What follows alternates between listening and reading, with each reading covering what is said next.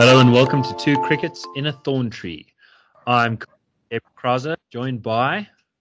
Uh, Nicholas Lorimer, the other co host. Yeah, we are dry crickets in a very dry thorn tree, entering the spring after the winter of our discontent. And yet. Well, that's that's a big. I'm not sure what's confirmed. Big yet if true. This is the end, yeah, of our winter of discontent. It this will be the spring the of our discontent. winter. Yeah, Yes. yeah, perhaps, perhaps. Um, and we have uh, finally made it to recording this podcast on a Friday. I think uh, for the first time in a month or two. Uh, we've got a couple of topics to cover. The first one, I think we, I'll just lay out the formula here. Let, let- let me, talk let me about- uh, before you start, before you start, let me Yeah. uh, issue a correction for last week, which is we were talking a little bit about um, uh, postal election in the U.S. Um, I implied that the big problem there was uh, volume, Volume. Uh, but I've subsequently learned that really the volume of of uh, uh, mail is not actually a big problem in the U.S. system. If everyone voted, everyone voted via mail, it would only be like about one day's worth of mail in the U.S. postal system. Um, so the bigger problem is actually accuracy, really, because there's lots of stories of even the U.S. postal system, more so, uh, you know, and you can only imagine what ours would be like, um, just macing up deliveries on an enormous scale, um, with some consistency. So I think that's the bigger concern is that you go to vote and then th- if there's a like four percent chance that your ballot goes missing, this is not good for democracy. Anyway, no, so I just want to especially when especially when states get won or lost on one percent swings or half a percent swings. Yeah. precisely. and to give a sense of why the uh how could it be that like the daily post uh volume is something like 100 million units uh i think it's because you've got to take into account that a lot of americans buy a lot of their stuff by mail Yes. so Am- and and this has been a bone of contention that uh people complain that amazon is basically making profits by sometimes relying on the us postal service to uh transport goods Yeah. and so you've got a state program that they think is subsidizing a the you know largest business. Uh, so the thing about ordering a toaster is that if it doesn't arrive in time, or it gets sent to the wrong address, or it gets broken en route, uh, you can just get a new toaster. Whereas if there's a a mess up with the So- ballot, or if Yeah. it arrives four days late, um, you're going to have a very big problem. Yeah. So we we do we do try to uh, check our facts here, um, and we and we encourage our listeners. This one we picked up ourselves, but you know if there's anything you disagree with, uh, maybe we're right and we need to elaborate. Maybe we're wrong and we and we need to get it right. Uh, I Yeah. just want to say I got a message from one of our listeners uh, about uh, Fitzcarraldo, the Werner Herzog movie. Uh, there's a documentary that was made about the movie, and the movie's about making sort of an opera in the jungle, and then the documentary is about making a movie about making an opera in the jungle. So it gets very meta. But uh, our listener described it as one of his favorite uh, movie listening experiences, and I have rented it out, and I'll be watching it tonight. So thank you very much for that. Yeah. Very good news. Yeah, Nicholas. So shall we talk about uh, Mother Russia? Yes, which is something you know a lot more about than I do.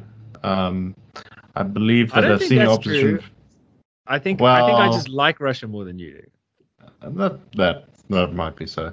Um, I uh, I believe that one of their opposition uh, figures, uh, a pretty important guy from from what I've been led to believe, uh, drank some tea, uh, which appears to have had a large extra ingredient of poison, and is now in a coma. Is he unconscious? I think that was the last I read about him. hmm So we're talking about Alexei Anatolievich Navalny. Most people just know him This as is- Navalny. The, this is why we have you here, so that you can pronounce the Slavic names. Yeah. Uh, that's why I get the big bucks. So Yes. Navalny really is a very important politician in Russian uh, in the Russian sphere. He is effectively the leading uh, opposition to uh, Putin's United Party, but he hasn't been able to run in a long time. I think he- he did get to Yeah, he, He keeps, keeps getting, getting banned from every election. Yes. Yes. uh, so and it's it's a little bit hard to tell uh, exactly why. In that Oh, well, I- sometimes sometimes people get deluded into thinking that anyone who opposes the Kremlin or opposes uh, Putin's party must be honest, uh, and so all charges must be trumped up. And of course, within Russia, uh, there's the opposite assumption is is uh, hold sway, uh, which is that anyone who opposes must be corrupt and funded by the Europeans, by the EU or NATO or you know some kind of foreign agent. Yeah.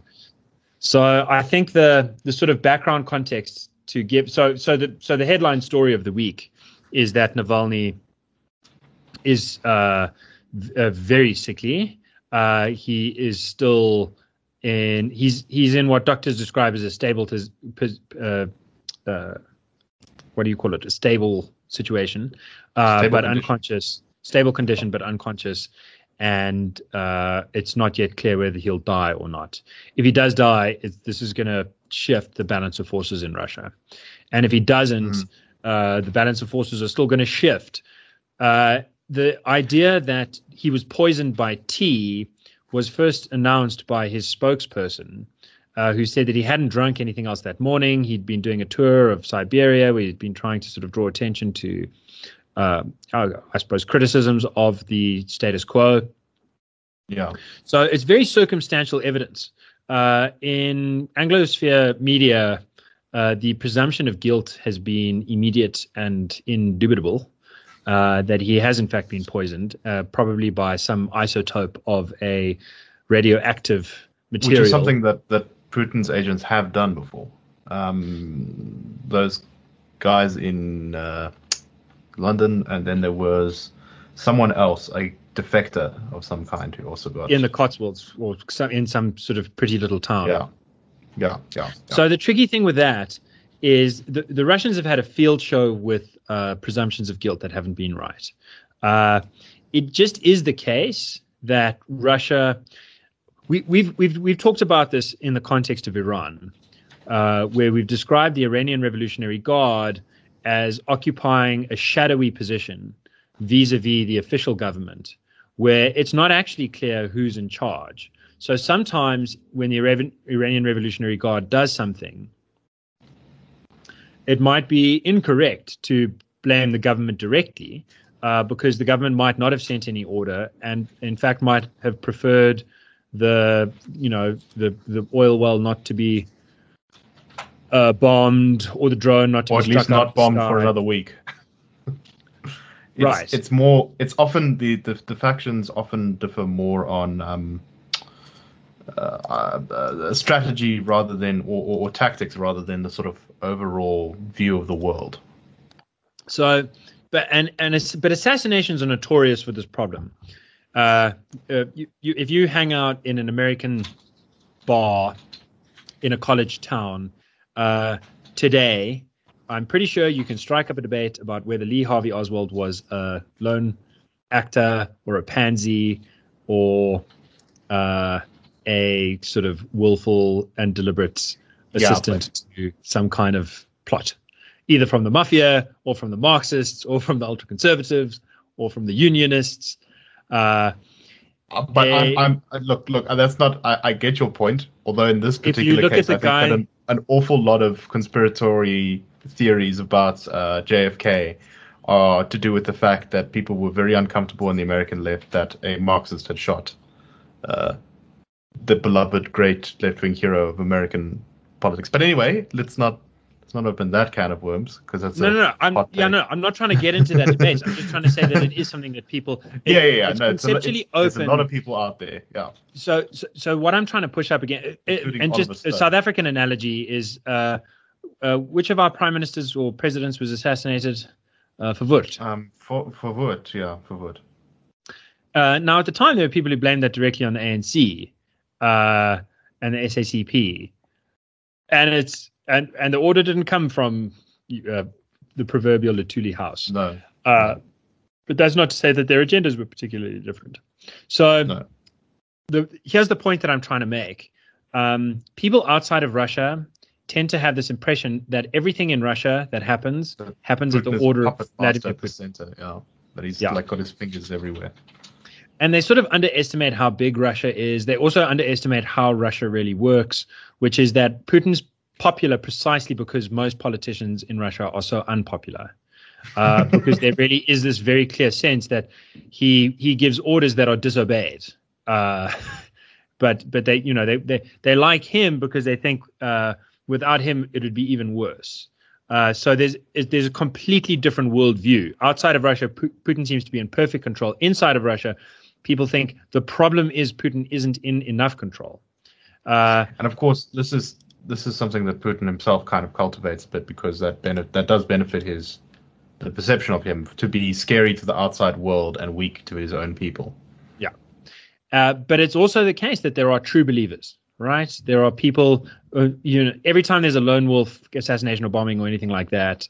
Uh, most of the way that Al Qaeda and the Taliban have worked is that you get cell groups of true believers uh, who mm. are really at genuine arm's length from uh, leadership. Uh, and uh, and I suppose I'm I'm, I'm trying to uh, I, I am trying to raise doubts about whether Navalny was poisoned because because the evidence is circumstantial, and I'm also trying to raise doubts about whether if he was poisoned, the instruction would have come from Putin, uh, because it's not actually clear to me that this would be good for Putin. Here's why: Navalny is. Well, that was, that was going to be my question. What what exactly is going on in Russia right now that would want make someone want to kill him? Okay, so here's so here's why Navalny is a threat. He has established himself as, in most people's minds, the most viable alternative to the status mm. quo. If you were to ask, who could you imagine being the next president of Russia if it wasn't Medvedev, Putin, or someone that Putin had chosen uh, from within the UP? And everyone will say Navalny. But then you ask, well, so why aren't more people voting for Navalny who are dissatisfied with the status quo? And then they'll raise a litany, a litany of problems with Navalny. Part of which was that he was an oligarch who did make his money in a way that most Russians resent at a time when privatization, and this is another thing South Africans don't want to hear, privatization itself is not a good thing. Uh, a free market means that there's sym- symmetrical information. It means that there's contract enforcement, and and that's a good thing. Privatization under those circumstances is a good thing, but that doesn't come for free. A free market is the least free thing there is. It requires an effective court system. It requires an effective police. It requires effective media, and it really, uh, uh at at at the level of national assets, requires a very robust. Um, yeah, it's a it's a piece of a liberal society, process. not not not a unique part of a liberal. It's not like a, a singular part that you can easily pry away. Um, despite what countries like China and stuff have attempted, it, there's still a lot of uh, you need a lot of other stuff to make it proper, to make it yeah, good, to make it work. And what happened in Russia is that uh, all of the large assets in Russia were sitting in, in in the government's hands, and pretty much all of it was privatized very hastily. And America and the EU and NATO were too busy sort of congratulating themselves on winning the Cold War and too busy sort of thinking about what their approach should be to Moscow going forward, whether they should expand NATO and expand the EU to the east or uh, keep it tighter and sort of uh, uh, keep it more concentrated and let the Eastern European countries kind of fend for themselves, or to actually include Russia in a sort of grander uh, Eurasian sort of peace pact uh, to manage the privatization process well. And so you had a lot of companies that were sort of basically secretly sold, or their real assets were secretly sold to a handful of connected oligarchs who would then uh, you know, just sit on them for a little bit and then resell them for a thousand times the price uh, without having done anything. Uh, and and and and make lots of money in that way. Now Navalny was far from the worst in this environment, but it was the Wild West, and Navalny was a cowboy. So a lot of people don't like how he made his money. A lot of people don't like the fact that he has cozied up to the EU, he has cozied up to NATO, he has sort of um, pushed against a geostrategic and geopolitical uh, way of thinking about Russia that um, is similar ultimately to how is Israelis think about Israel and uh, and about how South Koreans think about South Korea as as a, as a, as a country that is sort of surrounded by antagonistic forces, hostile forces, which are only going to treat it right if it uh, musters itself up. Um, Not entirely So- sure that that's fair about uh, South Korea. I think South Korea is a lot more complicated. They keep having these sort of sunshine governments that sort of want to make nice with their brothers over North Korea. yeah, Um, and then they keep isolating back. Yeah. Uh, because well, let's just say that uh, if if th- there's a big difference between having um, even Russia as a neighbor and North Korea as a neighbor. No, I hear you. I hear you. I'm not, I'm, I'm not trying to pass judgment on whether this view is reasonable or not. Um, no, no, of course, of course, of course. Um, I'm just trying to say that it is a way that a lot of Russians think that that Navalny's sort of gone against. And the and the last thing is that you know some so the corruption allegations against him, it's just not entirely clear. I mean, he certainly has received political donations and funding from oligarchs that were guilty and were in a very familiar way to and to South Africans, sort of trying to say no, these investigations into me by the revenue service or by the police of are trumped up for political reasons. Yeah. Uh, so defense. yes, so he so so his allies have certainly employed the Zuma defense, including some American allies.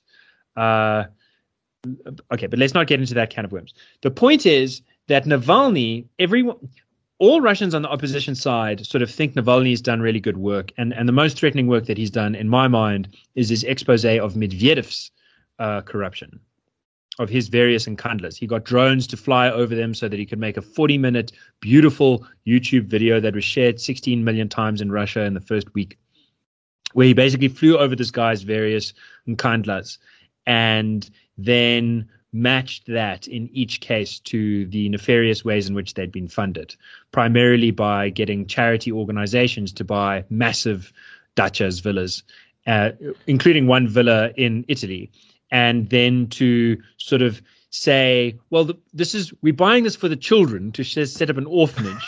Uh, that's but we haven't found the orphans that's yet. a really so in the charming bit meanwhile, of scummy scummy behavior. we're gonna let them, we're gonna let Medvedev's family stay there. so it was an injury. It it pissed off a lot of Russians, uh, and it was good work. And it's the kind of thing that Navalny can do because the quality of the film production, the quality of the investigative journalism. You know, it took a team of twenty people two years to make that clip. Where's Navalny living currently? Is it in Russia? So he's also been sort of uh, he has been. My understanding is that he has been living in Russia, uh, in Moscow, and that he has a has an apartment in St. Petersburg. But uh, in terms of now, uh, doctors have been trying to fly him out of Russia and get him into Germany, partly so that they can get evidence uh, on what his actual ailment is. The Russian doctors in Siberia say that he's been diagnosed, um, but won't say with what.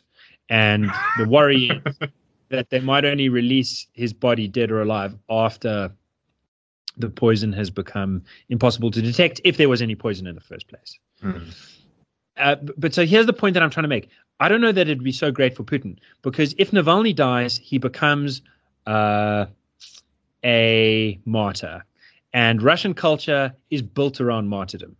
Uh, nothing could be as good in a sense for his political career as dying, especially because it's it's it's with his personality that people take issue. If he were to die, I think opposition politics in Russia would get a huge blow of wind, and it would open up the field for for a new person to put up their hand and say, So let me I am the one who who you really can get behind. I was a peasant, or I was a you know product of a good Soviet family. Uh, you know, someone Yeah. with a more plausible story could come along without his baggage. And I don't think Putin wants that, but I do think true believers who think of Navalny as the enemy and and really do believe that he's a, a an EU plant, uh, they would want to kill him uh, for short-sighted reasons. Putin generally So is me, very uh, long-term, so I, Yeah. I I wouldn't be surprised if this was done by a rogue agent or you know some Chechnyan hopeful. So let me uh, let, let me let me play devil's advocate a little bit here um, by suggesting that while as great as martyrs can be, uh, without an effective leader of an opposition, they are not that useful. You know, uh, Steve Biko was a martyr, but the the Black People's Convention did not end up taking over South Africa and becoming its new government, or even necessarily becoming the the sort of you know AZAPO and all of its descendants were all ultimately sort of. Have a figure well partly because they didn't have a figure that was like that um, also of course there's always the mistake there's always the possibility that uh, a figure such as putin has miscalculated. Now, I understand why that's why you would suggest that that's unlikely because you know he's a more long-term thinker and he's quite a clever politician and he understands Russia, but it's always possible. And then the third one is that there was some other piece of information uh, that Navalny was uh, that Navalny's cutting Navalny's life short. Um, this was the best of all of his bad options. So maybe Navalny had knew something new that uh, Putin didn't want him to expose to, to re- reveal. Uh, yeah, and then now had to had to get rid of him now um, yeah. before that happened, even though it wasn't a good option because the alternative was worse. Correct. So I think that third option would be the best way to try and explain uh, this coming from the top. Uh, it does seem unlikely in the digital age that Navalny could have anything that would be duplicated online, but it is possible. Uh, but Steve Biko is an interesting point, hey, because you know, I don't know how many South Africans think Steve Biko was. I mean, Steve Biko was killed by the apartheid police force. Uh, yeah. But I don't know anyone who seriously thinks the order came from the top. Yeah. Uh, and and somehow when it comes to Russia, that just becomes like impossible to conceive. It becomes impossible to conceive that anything bad could happen without the order coming from the top and that well, just do, seems I, to be like I do, think, I do think that Putin does ha- uh, try and push that along, like I said earlier, as much as possible, because it does make him, it does strengthen his hand at the bargaining table. If he's like, no, but Nicholas, how many he... people in South Africa or in the Anglosphere in the UK or in America uh, think what they think because Putin is trying to sell the line? You're saying because Putin tries to convince people that he's not responsible, therefore everyone assumes he's responsible. But the people that uh, he tries to convince that he's not responsible for everything are Russians uh, who watch his long media interviews, five hour kind of uh, uh, public uh, engagement things every couple of months. Uh, it's out and and and and inside of Russia, I'm sure there's some people inside of Russia, people on every issue debate about you know. Did this bad thing come from Putin? Did it come from the Kremlin? Did it come from yeah. lower down? Was it a rogue agent? It's outside I mean, of Russia where I don't think Putin's message is particularly important. Yes, uh, exactly. It's the Kremlinologists, the people no, no, outside of Russia what, who just assume everything see? that happens is Putin's fault. What is what is the public image of him in the in the West? It's like this sort of uh, stone-faced, calculating guy who's always got like a plan, and he gives off these very like uh, strong statements in uh, press releases and that kind of stuff. So people, especially the kind of people who don't delve too much into Russia, it's very easy to come to the assumption that Putin is a sort of I mean, think of the meme image of what Putin looks like. He's always riding a bear or something with his shirt off. Um, yes. This is not the kind of person who, uh, the ordinary person, if you said, oh, Putin is actually balancing on a huge pile of shifty plates that are possible to topple over at any time, and he's only barely in control of this chaotic nightmare that is the giant Russian state. Yes. I mean, that it doesn't fit with the, the, the sort of, I would say, the meme image of him, which is probably how most people know him. Yeah, good. So I'm busting the meme image, and there's one other way that I want to bust the meme image, which is that with uh, is the Belarusian case has obviously been a big story for the last two weeks. They've had ongoing protests after their elections, and I raised some questions about you know uh, about Lukashenko, about the opposition, about what the vote really looked like. Again, a lot of Anglosphere presumptions all out that uh, she won 60% of the vote and Lukashenko lost all out. Um, Look, a lot not of people entirely sure out the that. streets on that one, um, which suggests to me that you know there what there, there she she may well have won that election. Yeah, but if you look at the numbers, a lot of people is like thousands. It's not hundreds of thousands. I'm not sure about that. I, I think we need to, to actually check that. But anyway, continue, continue. Okay, you fact check me on that. So I watched a nice interview on BBC, um, which was quite telling and, and, and sort of fell in line with the news that I read in Russian, uh, where the BBC uh, wanted to talk about Belarus and wanted and and and had a bunch of English experts saying things like, you know, Putin probably rigged the election in the first place.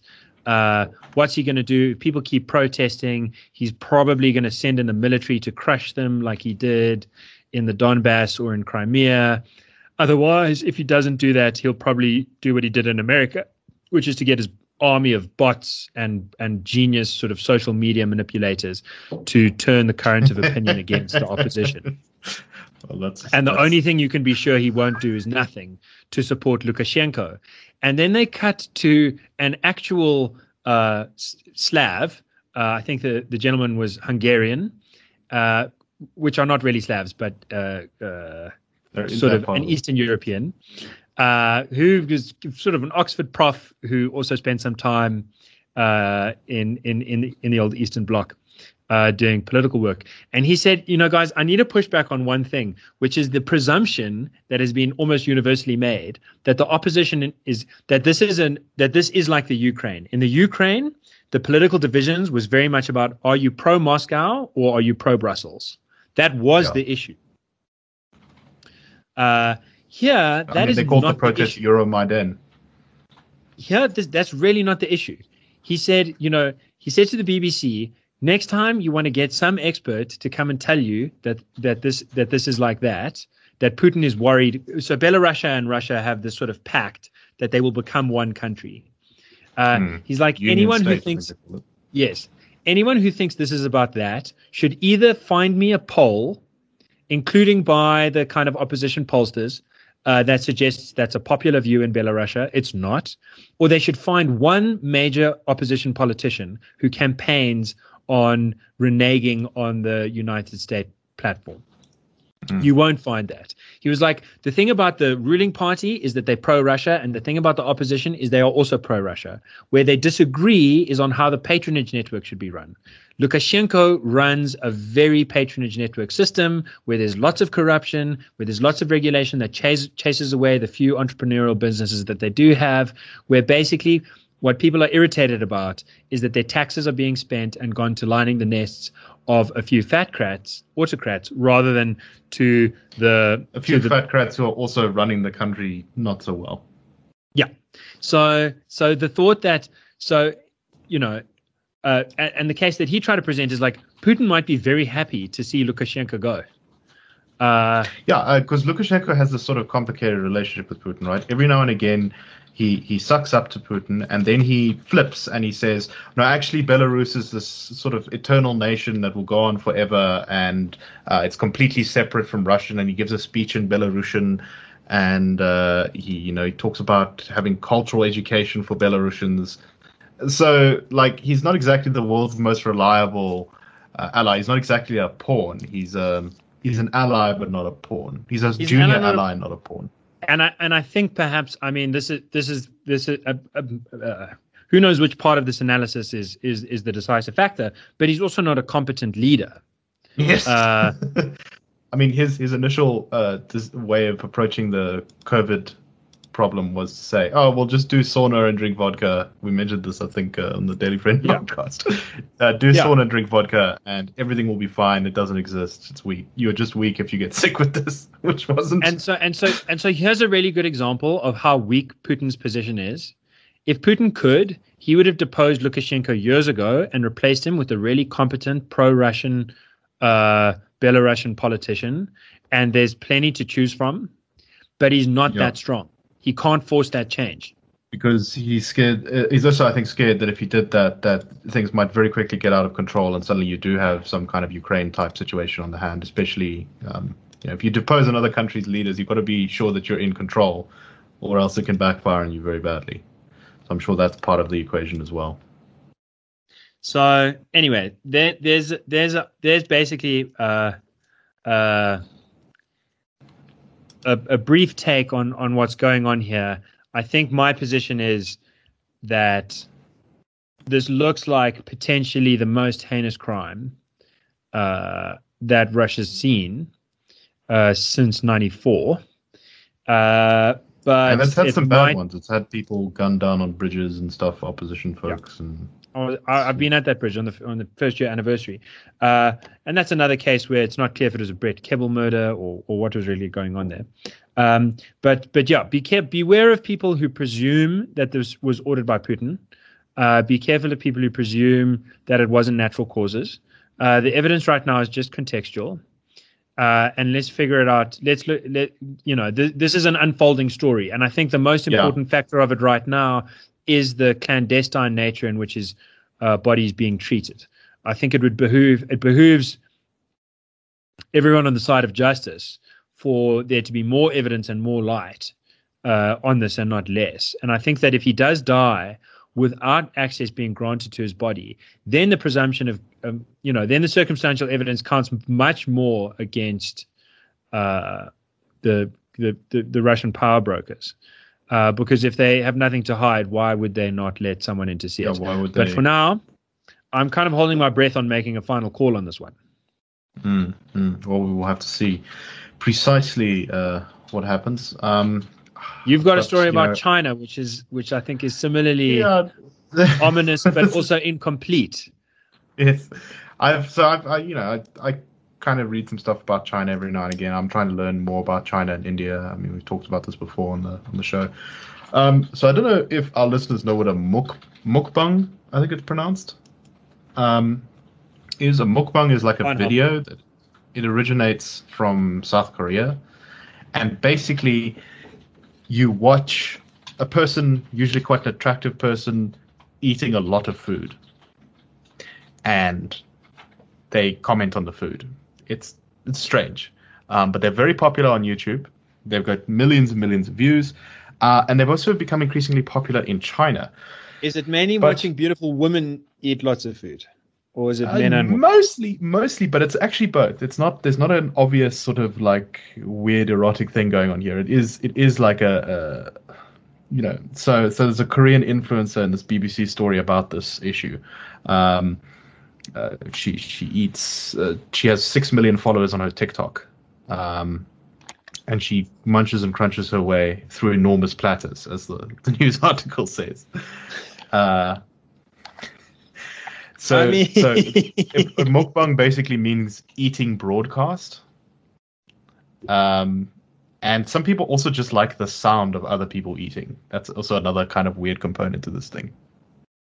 Anyway, in Great one of in one of many sort of awkward uh, shifts that China has undergone recently, um, there's now talk about banning these videos. Um, Xi Jinping is running a campaign um, called the Clean Plate Campaign, which is seeking to uh, sound the alarm on food waste, um, which is a very kind of Maoist type of program. And as part of this, uh, China is looking at uh, restricting these videos and possibly banning them in the next few months entirely because they believe to encourage food waste amongst the Chinese population. There's a lot of this is but one of many things that have happened in China recently, uh, in the past couple of years as Xi has tightened his control over the country, as uh, the cult of personality has grown around him, as uh, the, the, the, the the actions have been carried out against the Uyghurs in Western China. They've also banned uh, Chinese people from playing, being able to play video games with outsiders. So there's very much a kind of slow creeping cultural strangle stranglehold uh, growing in China. So I mean, China's always been very restrictive in its like access to outside culture, um, but it it seems to be increasing at the moment. Um, also, uh, Xi Jinping recently gave a speech where he talked about how uh, state ownership and public publicly owned utilities, so basically sort of you know like SOEs, uh, are integral to China's economy, and they weren't going to be going anywhere. And you know he's going to p- perhaps even look for a greater role for them in the Chinese economy. Yeah, so Um, I find that very worrying, hey? Because very worrying. um, I've looked at the I've I've looked at the data, and if you look from when China starts actually reform reforming post Mao, around 1978, uh, its its its businesses are are 100% publicly owned, and by 2016 2017, it's about 50% privately owned. Uh, so, you know, all of that growth, so much of it comes from private ownership. If you look at Yeah. housing, about 50% of Chinese housing was uh, privately owned in 78. And today it's about 100%. So they've they've really in a lot of ways so so you know the great story Well, the, the great myth was that Ch- China's boom was some kind of communist boom. No, it's that an autocratic one party system at least allowed some private property rights to to to creep in. And Yes, on the back of, of that limited free market, uh, they managed to have a huge success. And it always seemed to me that I don't know. I mean, Deng Deng Xiaoping's line was, uh, "When it comes to addressing poverty, I don't care. You know, the, poverty is a rat that needs it's a it's a scourge, Needs to be and I don't care if the cat is black or white, as long as it catches the rat. I don't care if, if, if it sounds like Marx or it sounds like Adam Smith. If it catches the rat, then it'll do. And yeah. Xi Jinping uh, has now sort of formally gone against that and said that the, the yeah. formula for our success has been this and and and going forward it has to be more of this public ownership. And i think that's a very worrying signal. In addition we've, we've to that also seen uh, the, the, the private sector in china has become increasingly under communist control. Uh, in for so for example like uh, a much larger percentage of companies in china as part of their charters of like the founding charter of the company basically express allegiance to the communist party and how they will be guided by the ideals ideals of the communist party so of course uh, it's a very authoritarian state so at least a little bit of that is to be expected but the sort of degree to which uh, private businesses have dedicated themselves to the goals of the party um, yeah. has, has and cadre deployment the yeah. the uh, I read a study that showed like the the best predictor of success for climbing the corporate ladder is how high you climb up in the Communist Party's ranks. Yes. So, um, so when money follows power, it's a problem. Exactly. And and, and just to come back to the cultural point, um, I think that it's uh, Belarus's greatest writer uh, Svetlana Alexievich, who won the Nobel Prize two years ago, in part for her book called Secondhand Time, which was a series of interviews, just uh, sort of dinner table conversations, one on one, put down verbatim with Russians, uh, w- with Soviets. I, I, I think it's the best book that I've read in the last few years. Uh, can't recommend it strongly enough.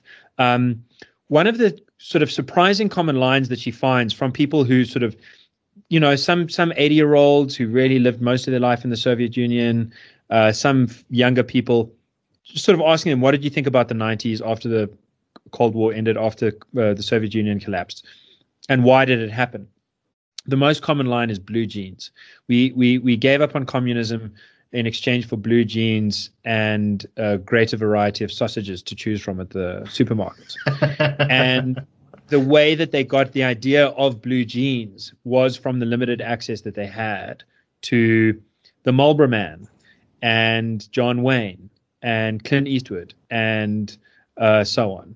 The yeah, yeah. the sort of Hollywood cultural affect of, of of seeing how well people live on the other side and seeing that they don't have access to that choice because of a silly system uh, that seems to have been the thing that really broke the camel's back. I mean, that's from one mm. point of view. Of course, there's the Afghanistan war. Of course, yeah, there's the was, collapse of the fiscus. It was also helped that perception of blue jeans. I think was also perhaps helped a bit by the fact that the Soviet authorities themselves often propagated against jeans as being uh, some like immoral and they would make you go sterile and they would do all these funny things to you. So and this is what they, you see here in China is like okay. Yeah Chinese people are watching South Korean beautiful women eat lots of food. And that might get them thinking, you know, what is it about South Korea? Why? Like, we've had a good time, but Jesus, South Korea is much richer uh, per capita and has had a much faster growth track and has no poverty. No one goes hungry. No one has to face uh, the kinds of obstacles that we do uh, in South Korea uh, to to growing an enterprise, growing a family. Uh, how did they get it right? Why aren't they worried about Lebensraum and why don't they have Uyghurs and so on? And and yeah. some of and some of those questions are sort of silly because there are existential differences between China and South Korea, fundamental differences to do with size. Uh, but some of it will, you know, I think there's a blue jeans effect that they're trying to curtail. And this leads me to my my fiance's uh, grandmother, who I mentioned on a, a, podcast a year ago when I just come back from Russia, who said uh, she she hankers after the Soviet Union, um, and she said, you know, if only we'd managed to hold on for another ten years, we would have had the internet and computers at a cost-effective rate, and we could have kept the system going. If we if we had that, we would have been able to shape people's thoughts in a way that would have made the Soviet Union sustainable. And that is a huge difference between China and the USSR. China has the advantage basically of a oh. more effective bureaucracy and technologies that allow it to ramify power into bedrooms. It's it's much more Orwellian. Yes, yes, they're they're able to to reach into absolutely every part of, of people's lives.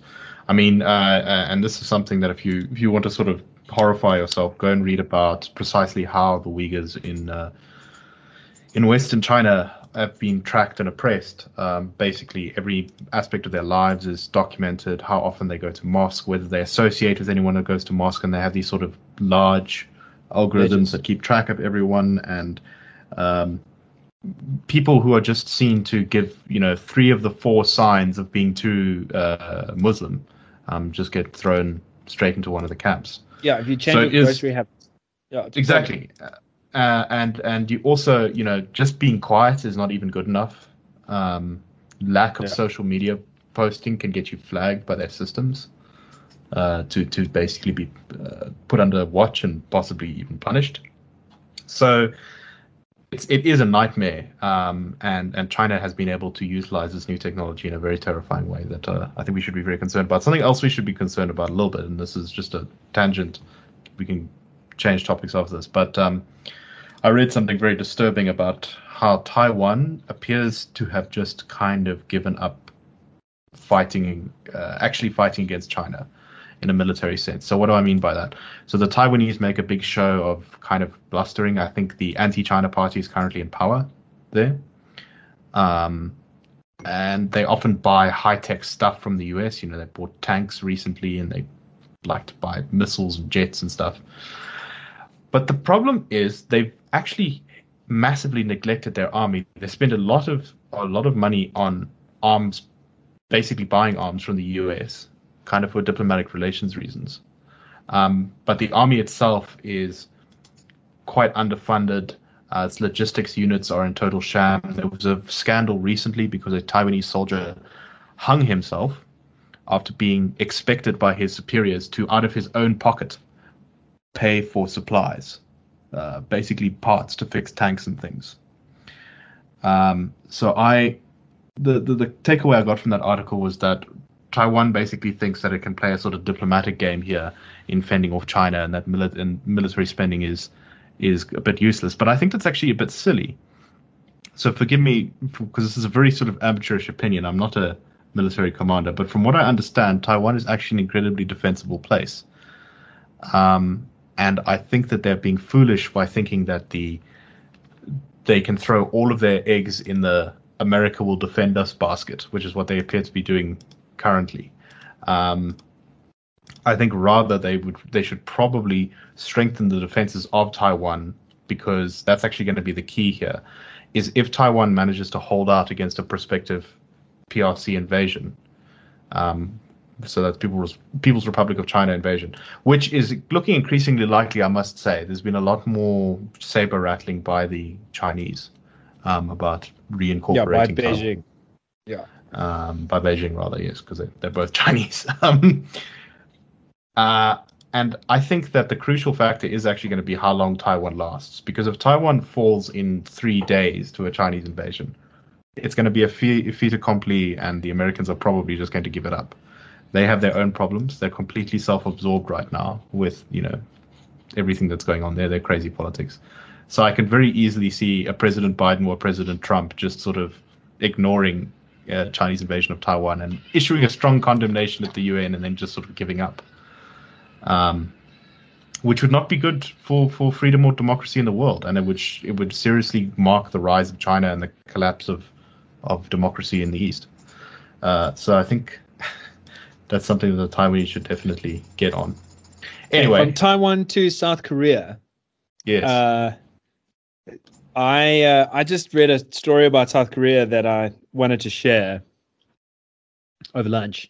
Uh, the context being that South Korea really is my favorite country. I uh, lo- uh, around this time last year, um, as the blossoms started coming out in Joburg, I, I started feeling hopeful, and uh, started wondering where I'd like to move if I were to leave South Africa for a year or two to study.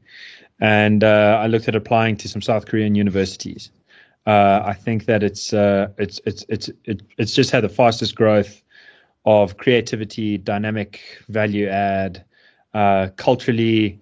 It's it's got this wonderful thing right of at the same time, at once preserving a lot of interesting traditions and cuisine and dancing styles and so on, and being at the forefront of uh, contemporary global sort of cultural waves. K-pop is something I've been listening to since 2011, and I'm far from alone. Gangnam Style was the most the first YouTube video about, to pierce a billion yeah, views. A billion views, yeah. Um, man, I remember Gangnam Style. Their art scene seems is, like, is seems crazy. like so long ago. Their fine art scene is crazy interesting. I can imagine. Uh, here's a here's a fun fact about them. Here's uh, and I'll, I wonder if you know the answer to this. What's the largest religion in South Korea? So it's Christianity, which is what my story yeah. is about. Ah, okay. So sorry, I was cutting you off there. No. So, um, and uh, and really, the secret to success, uh, I think, is best captured in two words: Saemaul Undong. Uh, it's a South Korean phrase which has sort of guided them since uh, uh, the Christian agrarian movement started under Japanese colonization in the 20s.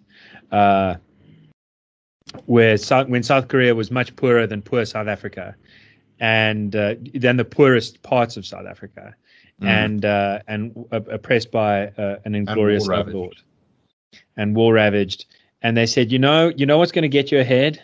Uh, hard work and faith in in uh, oneself and in other human and in, and in being able to bring out the better angels of other people's nature by setting a good example. And I just think that there's something romantic about that, which can be easy to deride, but when you look at what they've actually achieved, it's super concrete. Uh, mm. It's super high tech. It's super amazing. Uh, the, biggest so, ship manufacturer in the world, I believe. Yep. Fastest internet. Um, uh, they yeah they most they, educated population. I think in terms of university degrees. It's amazing. It's truly amazing. And and I mean, and the glorious stories. The thing about South Korea, for more background to the story, is that it hasn't been a straightforward road. Uh, between the sort of post World War II, uh, they get invaded by uh, by by North Korea and the Chinese. There's this epic battle between the capitalist and the communist forces there. Uh, basically the Americans get driven back. They lose Seoul, uh, and uh, Ridgway is one of Victor Davis Hanson's sort of five great generals uh, of history, or eight great generals of history. the American general who goes in there, and, and and and Victor Davis Hanson makes the argument that that really, without that one man, kind of the the tide of history would they they they were losing and they would have lost. Uh, but they mm. managed to turn it around. He he makes the case for that. Uh, I, I, won't get into that case, but it's fascinating. Um, w- uh, maybe in another podcast we'll talk about it. Um, but so after that, Seoul is flattened. Uh, uh industrial capacity is zero. Uh, literacy, illiteracy is above sixty percent. Uh, you know, it's it's really it's really an s-hole country, and then they have a couple of political assassinations of their next couple of, of their next three leaders, series of revolts first by the universities, then by uh, kind of industrialist funded um, worker types, worker union types, and then the third one I can't even remember. They only really become democratic in the sense that we'd accept in the 90s. They only really get a consensual government, mm. and almost as soon as that happens, they go bankrupt well, they have a balance of payments, bank, bankruptcy, and so they have to get a bailout from the IMF. And then there's this beautiful moment, which really uh, is the kind of thing that I wish all South Africans would know. When they got their IMF loan, much larger than ours, they were supposed to pay it back in five years. They paid it back in three. And that's because there was a massive drive amongst ordinary South Koreans to take any bit of jewelry you have and go and melt it down and give it as gold to the government to pay back the loan. Dude, it makes me weep up every time I think of this story. The like they raised tons and tons of gold from millions of South Koreans going with their wedding bands and that one sort of necklace that granny had passed down to grandchild and now there was a granny mm. and she was giving it in. Dude, they just loved their country so much and they hated the idea of of being in hock to someone else, but they didn't blame the IMF for insisting on paying back the loan. They were like, no, here's what we have to do. We have to pay back the loan. We have to work harder. We have to work smarter. Yeah. And we have to give up our luxuries to pay back the loan. It's amazing what they did. And then after that, because they had a very heavy SOE system and then they privatized it, but privatization doesn't always go perfectly well. Uh, so there was some sort of kleptocracy. There were some uh, deals that were being done between politicians and tenderpreneurs, effectively, which uh, made South Koreans very irritated. And then they had these these sort of umbrella protests where millions of people hit the streets every Saturday. Uh, because you don't go protest on a weekday uh, yes, while you're not an supposed to excuse work. to go off work. For four months, every Saturday, like a million people hit the streets of Seoul and protest. And then guess what? The last two prime ministers or presidents are both uh, uh, found guilty under house arrest or uh, you know imprisoned at home and, and one imprisoned in a proper jail. Uh, and so it's just really quick turn turnaround time on that on that good stuff. So South Korea, great place, not because everything came easy, but because when they had challenges, they faced them down. Yeah. And he has a really interesting example of a strange challenge, uh, which will resonate, I think, uh, with with anyone who follows politics in the Anglosphere. Uh, the Sarang Jeil Church is at the center of the most recent coronavirus outbreak. So the first major, you know, South Korea's done really well. Very few deaths, very few cases, a lot of contact tracing, closed their borders almost immediately, uh, all the good stuff. Uh, know the lesson of not trusting the People's Republic of China. yes, or the WHO. Uh, and they also they didn't lock down their economy. Uh, insofar as they did lock it down, it was it was very brief. Um, but mostly they left it up to people's volition to figure out how you want to combat the virus, excepting for the government closing the borders and doing the testing and closing Mhm. schools temporarily. And people's volition, they, they, they pulled off the trick, excepting at these churches. So the first big outbreak was at a church, and this is the second big outbreak at a church. And uh, the Reverend Jun Kwang Hoon said that President Moon has terrorized our church with the Wuhan virus. So the church's theory is that uh, there were hand sanitizers being handed out that actually had the coronavirus in the hand sanitizer. Ah. They said we smelt it, and it did not smell like sanitizer. It smelled like chemicals. And Wait, hold on.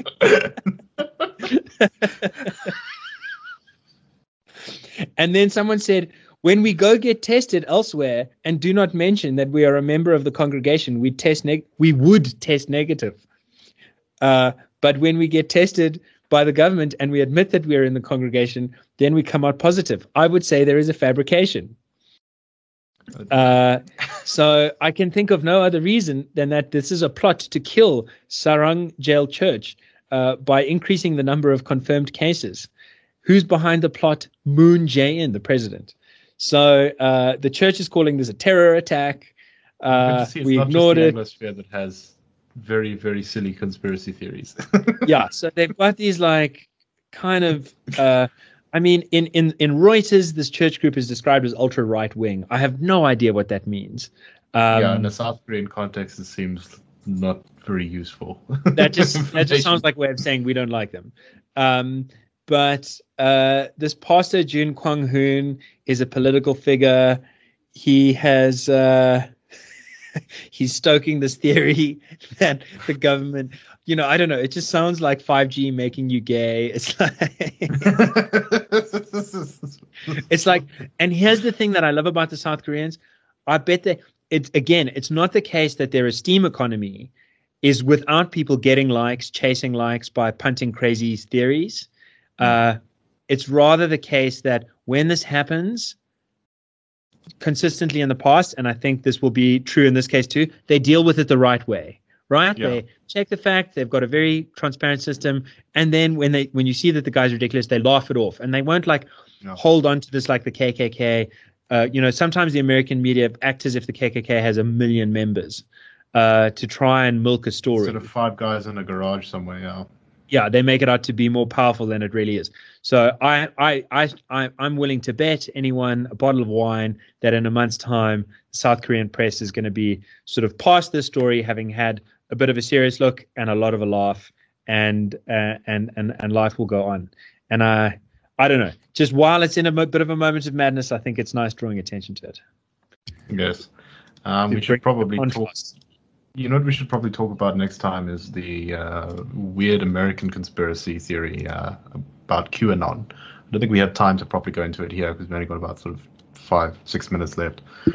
Um, but um, I think the the big American conspiracy theory uh, uh, that got some further. You know, I, I, I should just say I, I, I, I never use conspiracy theory uh, as as a term of disparagement. Uh, you can't understand any of Roman history. You can't understand South Korea's history. You can't you can't understand history unless you understand that there are conspiracies and often they are true. Uh, there are real conspiracies out there to seize power. Um, yeah, so I would say Vladimir, sometimes, not all. Well, okay, yeah, it depends on how you count, often or sometimes. But uh, Vladimir Ilyich Lenin conspired with the Germans uh, yes. to go back to Russia, for example. Brutus conspired uh, to assassinate Julius Caesar, and so on.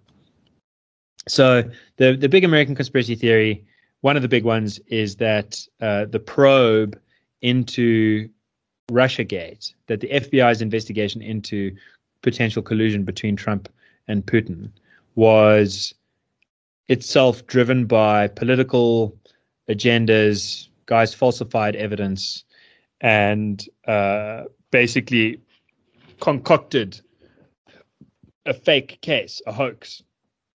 And, uh, you know, some guys believe it wholeheartedly. Some guys think this is a deep state conspiracy theory that's just laughable and you shouldn't look at it.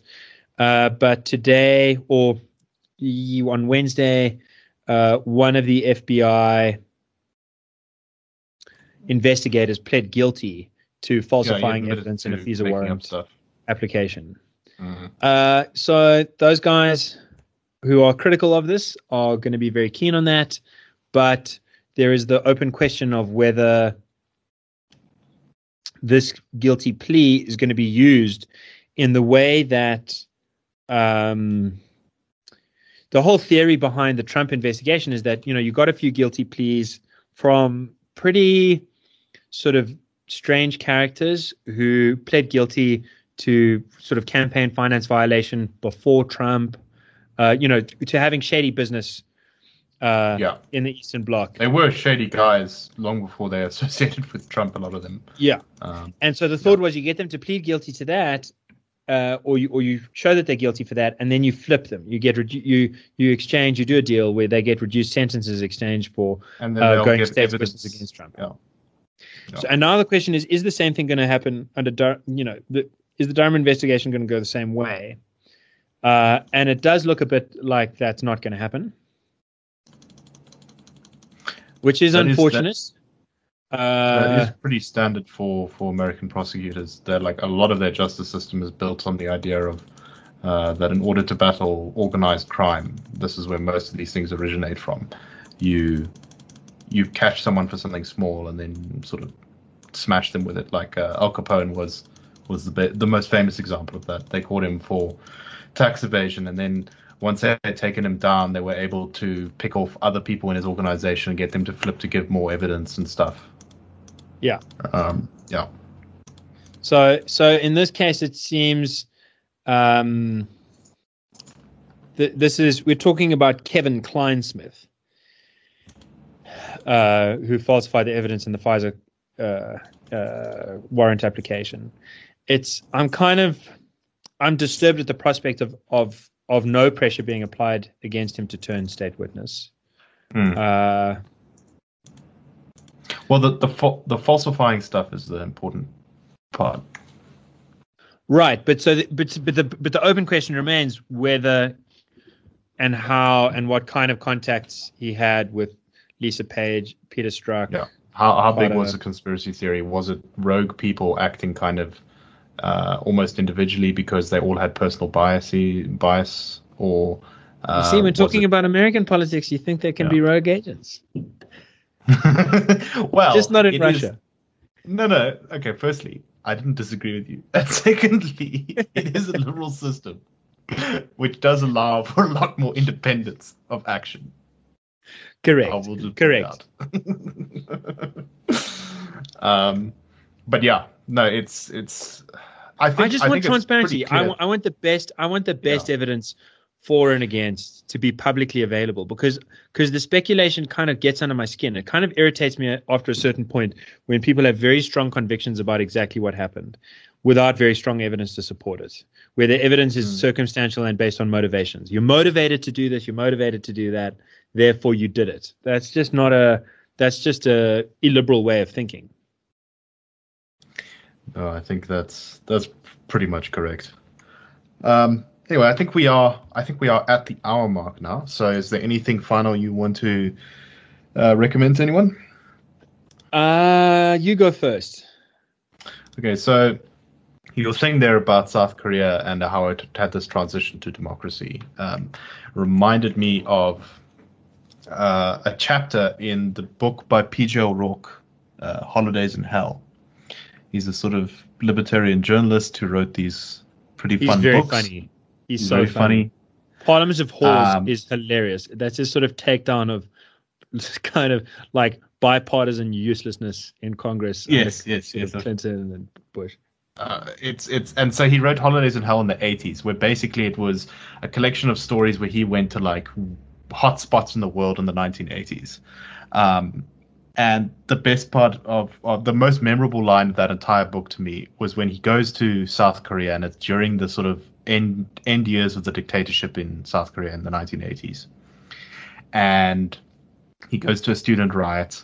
And he mentions that during the entire student riot, the bathrooms were spotless, even as the students were throwing tiles off the roof at approaching riot police and that kind of thing. Anyway, it's a great book. It's got lots of great, funny lines in it, um, and I'd highly recommend that you take a look take a look at it. It is quite old um, now. Uh, it's it's sort of a bit of a blast for the past because it is very rooted in its time uh, in the 80s. Uh, he also visits South Africa as one of the places in in hell that he mentions there. So that's also worth reading, just because it's kind of a weird memory of of how things once were. Anyway, uh, what do you have, Carol? So um, mine is J.M. Coetzee. I uh, one of the reasons I came to the office today was to scan in an essay by J.M. Coetzee uh, that I talked about at the Liberal Club that the Institute of Race Relations runs a couple of weeks ago. Uh, so two months ago, there was kind of a meme going around Facebook that uh, J.M. Coetzee died. News reports of his death were premature, uh, but I just saw uh, one of my friends share like, uh, "Oh, J.M. Coetzee, R.I.P." Uh, this morning, um, and the essay. I, I, it's hard to say my favorite essay uh, by J.M. Coetzee. Uh, He's obviously very well known as a novelist, but he's like arguably the best sort of literary critic in the last 40 years because he writes in a super clear style. I mean, if you've read his novels, you know that it's, you know, the sentences are not too long, the words are not too big. He's not into verbiage, he's really into clarity. And that is such a useful uh, tonic to the gin that's been poured all over literary criticism by kind of French deconstructivists who uh, flabbergast you with strange neologisms that make I no must- sense upon must any say scrutiny. we, we, we must do a, an anti-deconstructionist episode at some point. I, I think they are. Anyway, that's that's for another day. So okay, but so so so maybe I'll save up uh, the the description of my favorite essay for next week. Uh, but I'll just say that it is about Paul Celan, who is probably the greatest poet of the Holocaust, and and it and it takes a mind like Coetzee's uh, to take a cold light to hell itself through the eyes of this poet and find something human worth holding on to. Uh, it's uh, it's really you know we joke about this being the winter of our discontent, and uh, and obviously we're very comfortable, uh, and I think that the the it, it is at times like this where there's there's something rewarding about um, reading the most resolute and brightest minds who survived and didn't survive uh, the world's harshest times. Um, to to to to hold on to that as a pebble in the stone, or or as a pebble in the shoe, to to to the complacency uh, that one might feel in this kind of fatalistic. I feel very, you know, uh, I, I, I feel a strong attack, attraction to fatalism right now. You know, the news in South Africa is just the same story every day. Though. Someone mm. stole something, someone broke something, someone's too stupid to do their job, uh, and we're all very poor. It's and like, nice things. That is the that is the that's the headline every day, and it can kind of make it seem as if as if humans uh, don't get their act together in new ways that are better or worse. And I yeah. think uh, I think we're at a T junction in our history in this country. Uh, I don't I don't think we can survive. I don't think we can keep going on this sort of very mediocre slow descent thing for for much longer. Um, I I think yeah, uh, it does it does feel a little bit like the mine cart is picking up some speed here. Yeah. So so anyway, I'll uh, you know check out check out Coetzee's essay on on Paul Celan or listen in next time and I'll and I'll speak to it if Nick if Nick lets me. All right, cheers, if he doesn't punish me for he for saying that for for for sounding like an apologist for Putin, which I'm certainly not. Yeah, no. I get a bit suspicious sometimes. No, no, no. I'm totally. I'm, I'm not in favor of Putin, but you must understand that he's, you know, he's dealing with a very complicated system, and yeah, yeah I see. He is. Anyway. He is. okay, guys. That's it for us today. Have a have a have a have a good week and uh, have a great weekend, everyone. Yeah, keep curious.